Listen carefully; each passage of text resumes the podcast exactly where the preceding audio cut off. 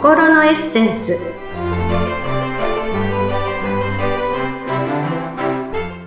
皆様こんにちは自己開花アドバイザーの中井真理子です今日もご一緒してくださるのはこの方ですインタビュアーの鈴木沙子です。真理子さん、今回もよろしくお願いいたします。よろしくお願いいたします。えさて、沙子さんはね、まあ、あの、アナウンサーというね、お仕事をされている関係上、まあ、日々いろいろな方とね、お会いする機会が多いと思われますが、そんなさ子さんでもなんか今日人疲れしたなぁなんて思うことありませんか？いますね。そうです、いろんな方がいらっしゃいますしね。そうですよね。まあもう慣れてはいらっしゃると思うんですけれども、あの、私はね、もう今この、うんと個人コンサルとか、研修の講師なんかを今させていただいてて、もうその仕事をして10年になるんですけれどもね、もうその個人コンサルを始めたばかりの10年前ぐらいの頃っていうのは、お会いする方によってすっごくエネルギーが取られてしまって、もうボロボロのボロ雑巾みたいにね、疲れて家に帰って泥のように眠るってことが何回かあったんですね。そうですか。わあ。ここまでの経験はないですか？こまではないです。ボロ雑巾まではないですけど、でも、うん、もうなんか、あは、もうず、ずたずたみたいなのはありました。えー、こんな心ないこと言う人いるんだなっていうね。なるほど。私やっぱりそのコンサルってなると一点一が多いのでね、結構あったんですよ、そういうことが。で、もうどうしてこんなにね、ヘトヘトになるんだろうって考えたときに、もう言い方が悪いんですけど、まあ、相手のね、負のエネルギーをもうまともに受けていたってことが気がついたんですよね。うん。まあ、コンサルなのでね、まあ、1対1の場合、まあ、人によってはやっぱり悩みを抱えていてね、その改善を求めてお話を来る、に来るっていう方もいらっしゃるので、まあ、そうなることはある程度想定内のことだったんですけれども、私にはね、その時にね、欠けている意識があったんですね。で、それは何かというと、まあ、今日のテーマでもあります、柔らかなバリアを持つということでした。あ、バリアですね。はい。バリアですね。あの、私は全くね、その霊的な能力とかがないので、こう何かね、人にが見えないものを見えるっていうことはないんですけれども、まあ、人にはね、それぞれオーラ、いわゆるその方が放っているエネルギーっていうものがあって、まあ、見える人によっては、それが色がついてね、またこう大きくとか小さくとかっていうふうに見えるなんて言うんですけれども、ちなみに私はね、以前ね、金色のオーラが見えるって言われたことがあって、えー、何？金運いいのか知ら？ないって思ったんですけど、サムコさんそんな風に言われたことないですか？あ私なんかそういうのを、なんかでてもらったとき、なんかあの、暖色って言われた記憶があります。ああ、いいですね。ね。なんかそういう感じします、若さん。あなんか嬉しいです。えー、オーラね。ええー、オーラってよくね、言われますけど、まあ、なんかよく絵に描くとこの、あ自分の周りにこうゆらゆらとね、うん、自分ね、包んでくれてるような、まあ、エネルギー体みたいなものなんですけれども、まあ、このオーラと同じくね、私は人はそれぞれバリアをまとっているって思ってるんですよ。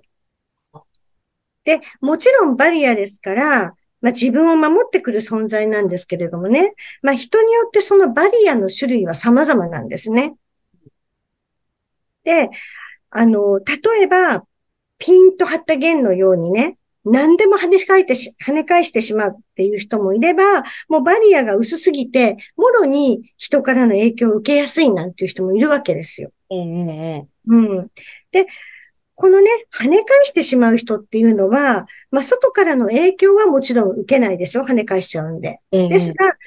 あの、自分本位だなとか、さらには自分勝手だなっていうふうに人から見見られてしまってね、結果自分を守ってるつもりが人間関係ギクシャクしちゃうなんてこともあるわけですよ。ええええ。うん、逆にね、バリアが薄すぎて機能しないっていう人は、まあ、人からの影響をもろに受けちゃって、その人からのエネルギーに翻弄されて、場合によっては自分が見えなくなっちゃったりとかね、あの、自ら悩みを多く抱え込んでしまうなんてことになるわけなんですね。で、おそらく、先ほどのコンサルを始めたばっかりの私っていうのは、このバリアが薄すぎて、なのでその負のエネルギーをね、こうまともに受けてたんじゃないかなって思うんですよね。うん。今のこのバリアの話して、あ、なんか、サーコさんも、あ、バリアが強すぎる、こんな人いたなとか、バリア薄すぎる、こんな人がいたななんてこう頭に浮かびます？別に名前出さなくてもいいですけど。いや、バリアが強すぎる人はいますね。なんであんな強くしてるんだろうというか、もう本当に寄せつけないと言いますか。うんうんうんうん。ね、あ挨拶もできないような方ってたまにいらっしゃるじゃないですか。うん。多分ね、あの、先日のポッドキャストでも話しましたが、まあ、無意識のうちに自分のバリアをね、なんかこう熱く熱く強固にしてる何かそういう経験をね、されてるんだと思うんですよね。うん。でね、このバリアが強すぎてもダメ、弱すぎてもダメ。まあ、ニュートラルが一番いいってことになるんですが、まあ、一番いいのはね、まあ、今日のテーマでもある、柔らかなバリアを持つことなんだな、と私は思うんですね。なるほど。バランス。あの、ってことですね。柔らかな、そうですね。で、まあ、以前のね、ポッドキャストでもお話をしたんですが、受け入れない、受け止めるっていうね、回でお話をしたんですけれども、まあ、人の意見とかね、考えとかエネルギーを最初から跳ね返すんじゃなくて、あ、それも一つねって受け止めることが大事だと思うんですね。うん。で、あの時もお話をしましたが、あくまでも受け止めるのであって、受け入れるということでもないし、受け流すということでもないので、まあ、人と無駄に衝突をすることも、自分自身、自分の核となる思いをね、あのー、犯されるなんてこともないわけですよね。うん。なるほど。柔らかな、でもきちんとバリアは持っておかないと、あ自分が、まあ、なくなってしまうというか、そうです。私みたいにもとことん自分のエネルギーを吸い取られて、あの当時考えてみたら私はボロ雑巾みたいなんですけど、あの私とお会いした人は生き生きと帰っていくんですよ。マリコさんありがとうございました。もう明日からやってみます。みたいに、なんかキャピキャピ帰っていくんですけど、えー、ありがとうございました。みたいな。私はもうヘッドヘッドなわけですよ。ええー、で、今まで、その、その当時ね、こう最大1日3人コンサルやった時に3人にパワーを吸い取られて、本当にヘトヘトになったことがあるんですよね。結構それハードですね、うん、3人。ええー、で、まあ、お相手はね、あの、お金をいただいてるわけですから、生き生き元気に帰っていただいて全く問題ないんですけど、えー、私自身これ続かんわと思っていたことが実はあって、その時に思ったんですよね。うん。で、このね、受け止めるためには、まあ、ある程度の柔らかさが必要なわけですよ。さっき話しましたけどね、ピンと張った弦みたいな場合だと、ビョンって跳ね返しちゃうわけですからね。じゃあ、このね、柔らかなバリアって、じゃあそもそもどうやったら身につくのっていう話になるんですけれども、私がね、おすすめをしているのは、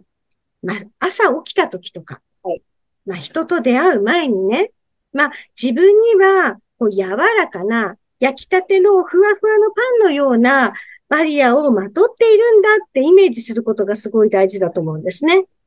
ああ、面白い。はい、そういうイメージをパン、ふわふわのパンのような。そうなんですよ。で、別にね、柔らかなイメージが湧くんであれば、まあ、例えば雲でもマシュマロでもね、何でもいいと思うんですよ。その人がイメージできるものだったらいいってことですね。何かエネルギーが飛んできても、柔らかくあの、吸収して戻せるようなね、そういう柔らかさがあればいいのかなと思います。ほど。この間のこんにゃくのイメージじゃないですけど、こんにゃく、そうです。プルンプルンのこんにゃくのイメージ大事ですよね。そうなんですよね。まあね、先日のね、ポッドキャストでもお話をしましたが、まあ無意識に働きかけて、自分を相手のエネルギーから守ってくれるようなね、そういうイメージを自分の無意識の中にどんどんどんどん入れることによって、あの、相手のエネルギーによって自分が翻弄されない、うん、そういうしなやかな自分のバリアっていうのを持てるんじゃないかなと思っています。確かにこれ大事ですね。私も本当に1日、例えばなんか4件ぐらいリポートに行くっていう時に、はい、いろんな会社のいろんな方に会ったりするときに、まあ、いろんなキャラクターの方いらっしゃるじゃないですか。はい、はい。ぱり、あのね、すごいいいエネルギーをもらえることもあれば、まあ、すごい疲れることもあって、うん、確かに、そういうバリアって全くイメージしたことがないので、はい。うん、そういうバリアをこう、まとうことで、ちょっとなんかこう、緩和される気は、イメージはできますね。今、想像するだけで。そうですね。もうイメージするだけで、さっき、あの、この間のね、ポッドキャストでも、プルンプルンのこんにゃくのイメージしたら、自分がね、思ってたよりもずっと、こう手がいったじゃないですか、後ろの方に。えー、と同じことですね。自分にはそういう柔らかなバリアをまとってるんですよと思えば、こう無駄に攻撃をされることも別に相手は攻撃しようなんて思ってないんですけどね。そういうこともないので、ぜひね、皆さんにも試していただきたいなと思っています。なるほど。今日は柔らかなバリアを持つをテーマにお話しいただきました。マリコさん、どうもありがとうございました。はい、ありがとうございました。